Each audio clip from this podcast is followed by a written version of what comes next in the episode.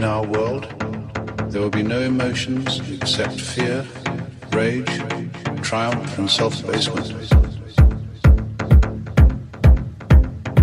There will be no loyalty except loyalty to the party. But always there will be the intoxication of power. Always, at every moment, there will be the thrill of victory, the sensation of trampling on an enemy who is helpless.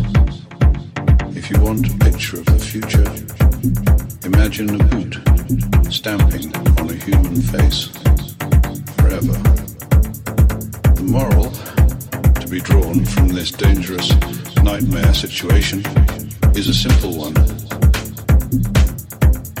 Don't let it happen.